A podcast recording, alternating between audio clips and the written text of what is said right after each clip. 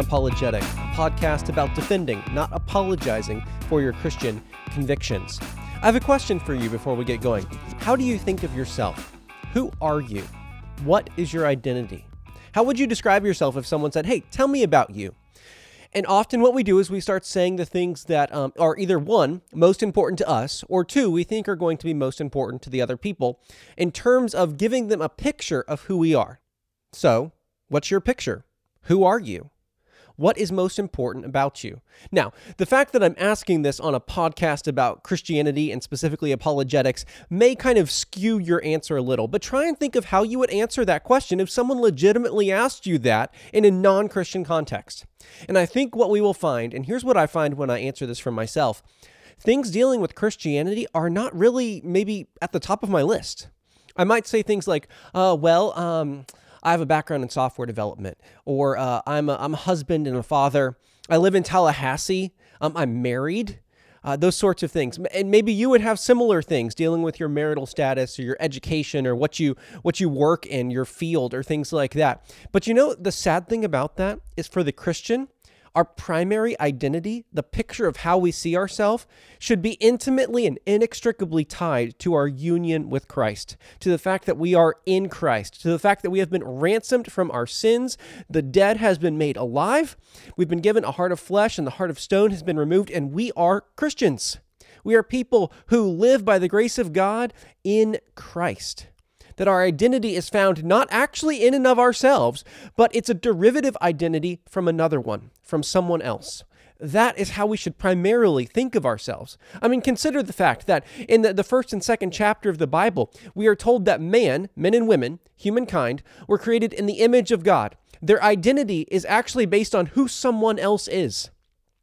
Our value and worth as people is based on the fact that God created us to image Him, to reflect His glory. So we don't even have an identity that can stand on its own without reference to God. And then that's just that's just the base level identity for every single person on the planet who has ever been and whoever will. But as people who have been saved by the grace of God, we actually still, once again, have an identity that is derivative. It is based on and only defined in the context of God. We are people who have been clothed in the righteousness of Christ, who are uh, in Christ, who have been adopted into God's family. All of these things you can't explain without reference to God and Jesus. So, uh, the, what I'm getting at today is how do we think of ourselves? Where is our identity? And you might be thinking, okay, this sounds like a sermon. This doesn't sound very apologetic. And I think the lines there uh, can be more blurry than we often would like to think. But here's why this is important because there are secular philosophies and theories out there in the world today that I see influencing how Christians and the church think about identity and think about themselves primarily. But even before we get there, let's talk about some just base level, maybe categories of identity that should not be primary or maybe even used at all for the Christian. And that, that last qualifier, used at all, is, is not going to apply to all of these, but to some, I think it will. Uh, some people find their, their identity based on their nationality. That should not be primary for the Christian. As Christians, our primary nation is actually the kingdom of God. And, and, yeah, you might say, oh, that sounds like a Sunday school answer. No, that's the true answer. If we have been saved by the grace of God, our primary citizenship is in the kingdom of God, and we only submit to the kingdoms of this world because we are a member of the kingdom of God, and that's what God, as our king, tells us to do. So nationality is an identity. Ethnicity can be an identity. I mean, the, the divide that's often used in the in the United States today is the example of white people and black people. But there are people who come from all different countries around the world who are white, and people who come from all different countries around the world that are black. But we often uh, make it, pardon the pun, too black and white and just talk about it that way. But we can have an inordinate and inappropriate pride and identity based on our skin color and our heritage. Now, I'm not saying that having a heritage and knowing it and, and liking it and I, finding some identity there is bad, but like many things, sometimes we can take it too far. Gender is one too. Um, do I identify as a man? Yes, I identify as a man. I am actually a man biologically too. Uh, but is that primary for me? No, I don't think someone's gender conception should be a primary identity. Sexual orientation. This is one that comes up. There are uh, conferences that are are starting. Uh, one's called Revoice, and kind of the evangelical world that seem to adopt the idea that a core part of identity can be our sexual orientation. And maybe for some people, that would mean that they are same sex attracted, and that's a core part of who they are. And I think that the Bible rejects that as a core part of identity. Does that mean that we, we do not have certain attractions or lusts or, or temptations? No, but it does mean we should not identify with them. Sometimes education is a core part of identity. Um, is, is it bad to have education? No, but for some people, it is actually how they see themselves and find their worth marital status or lack of marital status, um, economic status, or, or perhaps other victim classes or classes that have been discriminated against. None of these things necessarily are bad in of themselves. It's not bad to be from America. It's not bad to be black. It's not bad to be a man. It's not bad to, you know, go down the list. It's not bad to be educated, etc. But the question is, is do I find my worth and my primary identity, or maybe too much of an identity in those things? So those are just questions I think that have been around for a long time. There were there were questions of identity and worth that existed like that in Jesus' day. But this has gotten perhaps more pressing for us as Christians and the church to think clearly about in light of new secular philosophies and, and social theories. And one of those is called intersectionality. That's a big word, but basically what it means is that your identity as a person um, and maybe the extent to which you uh, have value or, or are allowed to speak in certain situations is related to how many overlapping categories, social categories that you're a part of. And generally, people who would be in favor of intersectionality would take that a step further and actually say that it's related to how many overlapping victim classes you're a part of. So they would say, perhaps, that the discrimination that a black person experiences is different than um, what a white person experiences. And the discrimination that a gay person experiences is different than the discrimination that a uh, non gay person experiences. But the discrimination that maybe a black gay person experiences is, is different and intensified by the fact that they're both in the category of black and gay. And so, what intersectionality does is it divides people according to classes and categories, and it kind of assigns almost a, um, a worth to how discriminated against that category is. The more discriminated against, um, maybe the, the more worth that that group has in a certain way. And the more of these classes that overlap, the, the more oppressed the person is. And and I think we would say that sometimes if you're in groups that have been more mistreated than other groups, that the more of those groups you're in, yeah, you, you may have been more mistreated. But here's the problem with this is this view has come into the church in, in sometimes subtle and unseen ways and maybe unintentional ways, and also from some people in very intentional ways. And what it leads to is viewing identity in terms of what classes you are a part of. And that is a problem almost primarily in terms of what classes, maybe even victim classes, you were a part of. And when we're trying to, to say, how can we uh, deal with discrimination of many kinds? How can we uh, break down barriers? Breaking people up by classes is not helpful. By putting people in separate classes, we actually create division where there may not have been any perceived or real before.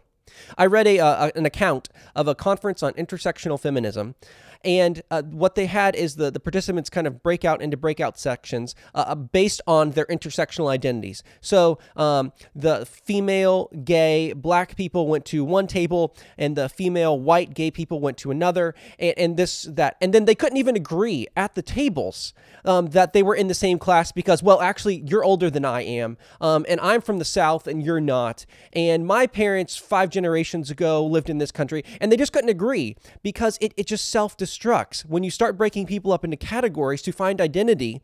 Well, how far do you take the divisions? And and the part of the problem here is that one of the things, one of the primary things Jesus did at the cross was break down barriers. He broke down the barrier between God and man in terms of our sin being an offense against God that needed to be atoned for.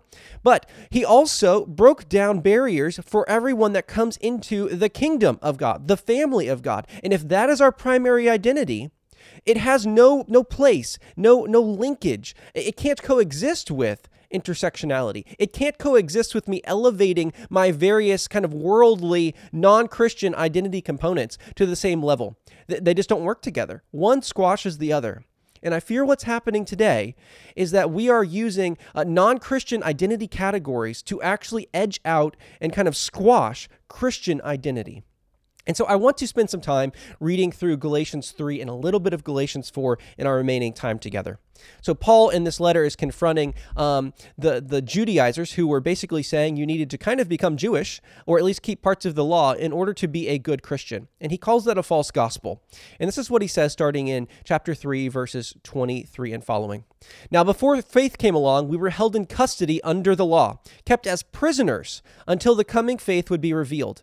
Thus, the law had become our guardian. You could also translate that as tutor, okay, until Christ, so that we could be declared righteous by faith. And this is where, where our, our main passage is coming in. But now that faith has come, we are no longer under a guardian. For in Christ Jesus, you all are sons of God through faith. And I'll talk about in a minute why he actually says sons and not sons and daughters. But he says, You're all in Christ Jesus, you're sons of God through faith. For all of you who were baptized into Christ have clothed yourself with Christ. Therefore, there is neither Jew nor Greek, there's neither slave nor free, there's neither male nor female, for all of you are one in Christ Jesus. So let's just recap that. If you are baptized into Christ, you have clothed yourself with Christ. Why can he go on to say that there's neither Jew nor Greek, slave nor free, a male nor female? Why can he say that? Because our primary identity now is as those who are clothed in Christ. If I am in Christ and you are in Christ, I am clothed in Christ, you are clothed in Christ, we are both clothed in Christ. That is now our new primary category of identity. Now, does that mean somehow when we become Christians, suddenly the Jews no longer uh, had an ethnic heritage of being Jews? No, not at all. Does it mean that suddenly um, when someone becomes saved, uh, and let's say it's a couple, a husband and a wife, that they're now just androgynous people? They're neither male nor female? No, it doesn't. What it does mean is the gospel breaks down the barriers. Um, I would say many of them. We could talk about exceptions to this maybe later, but it breaks down barriers of who could actually be saved, of who was valuable and who was not. Because this is written in a time when Greeks, uh, non Jews were not seen to be the people that God cared enough to save. Salvation was thought to only be for the Jews. Paul's correcting that. This was also written at a time when women were not viewed to be equally as valuable as men. This breaks that down. This was also written at a time when there were slaves and there were free people. And Paul's saying, in Christ, your value is equal. And so we actually see, and this is an interesting point, maybe we'll talk about in the future, that in the early church, even as Paul is writing to them, there were slaves and masters who went to church together, who loved the same God, who worshiped, who did not have enmity between each other, even though that their social situations were different. Their primary identity was in Christ. And that is how people of different social classes were able to coexist because their primary identity was not in their overlapping social classes, it was found in Christ.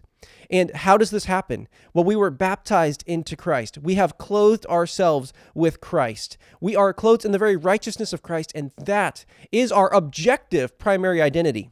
And like many things that Paul writes, he tells us what we are, and then he tells us to live like it.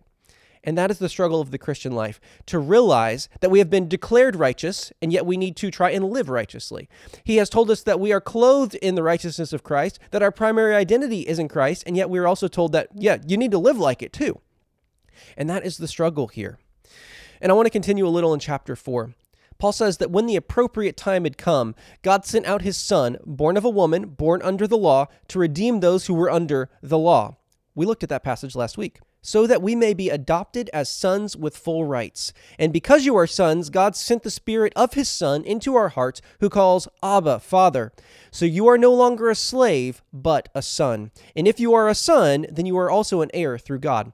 So what's Paul talking about here? What's what's going on? Why does it keep saying you are uh, sons? You have been adopted as sons. Well, the reason for this is that in the in the ancient world, as a rule, women did not inherit property, and adoption was not the kind of adoption we have today. Adoption today is uh, parents want to love someone else and bring them into their family and that sort of thing. Adoption, in, in a legal sense, in the ancient world, especially in the people that Paul is writing to, was a legal transaction such that someone could inherit property. Okay, so it wasn't like we want to make you a loving part of our family. It was uh, we want to basically have someone that can inherit property or maybe keep a family name going on. So there are differences there. But for the Christian, it's not just about inheriting property, it's about inheriting the promises of God. But here's the thing whose family have we been adopted into? God's family. Isn't that just a remarkable thing? And shouldn't that actually probably be our primary identity? Like, if the king, sovereign, God, creator of the universe, adopted you and his family, wants to make you an heir of promise of a plan he started from the Old Testament all the way through the New and is still carrying out, shouldn't that be how we primarily think of ourselves? I think it should. I think it should be how I primarily think of myself. And often that is not the case. So, th- there are things that this passage does not say. Paul goes on in other places to say that there are different roles for different genders.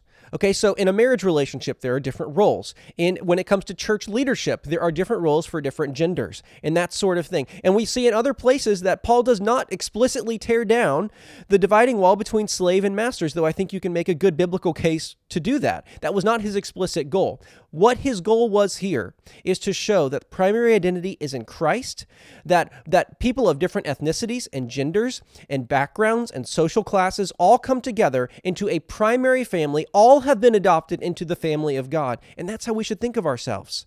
And that is what we need to be sensitized to. Going back to where we started on why this is important, many of the apologetic issues out there today revolve around identity when it comes to uh, what is a Christian, there's an identity component to that. How do I think of myself? When it comes to sexual orientation and homosexuality, there's a large identity component to why that is such a contentious issue today.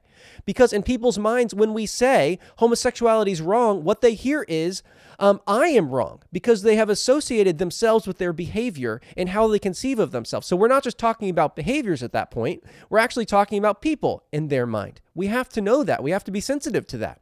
Gender identity is literally about identity, it's about how I conceive of myself, as opposed to how God created me. So, those are just a couple examples, but I think this also plays out when it comes to conversations about race and reconciliation and how does that work. Our identities and how we think of ourselves matters. You know, I, am glad to see some some friends I have who um, who are black who do think that there are racial problems in America, and maybe we agree or don't agree on that, or don't agree on what to do, or that sort of thing. We would cash it out differently. But one thing they're very clear on is their primary identity is in Christ. And it's interesting seeing them talk with other people who don't agree who think that actually, yeah, being black is a core part of my identity. It exists alongside my Christianity. And I don't think the Bible allows for that. And I'm not trying to be hateful or discriminatory here, but I'm just simply saying, regardless of what non Christian classes you think you're a part of, being a part of the family of God trumps all of that. And maybe it's easy for us to point to other clear case examples and say, yeah, yeah, that person over there, they need to make Christ more of their identity. But I think when we do that, we should very quickly realize how did we answer the question of who we are? How would we answer the question when we talk with someone else and they say, Hey, tell me about yourself? Is the first thing that comes to mind, if I'm honest with myself, really my identity in Christ? Is it really the, the, the, fact that I'm a part of a, a totally diverse group of people across the world in all time that God has saved for Himself? Is that how I think of myself? And if not, I have work to do. And I'll just be honest with you all, I have work to do here. So, this is me thinking about it and reflecting some of that to you, hopefully giving us a mutual challenge that we can think about and work towards. But this is becoming, I think, the single greatest issue for Christians to have clarity of thought on is identity. And it probably will cash itself out in ways we haven't even thought of yet, but we need to be prepared to think in categories of identity and specifically Christian identity if we're going to realize when secular influences come in and affect how we think about ourselves as Christians and fellow brothers and sisters in the kingdom of God. Well, I'll talk with you next week, Lord willing, on Unapologetic.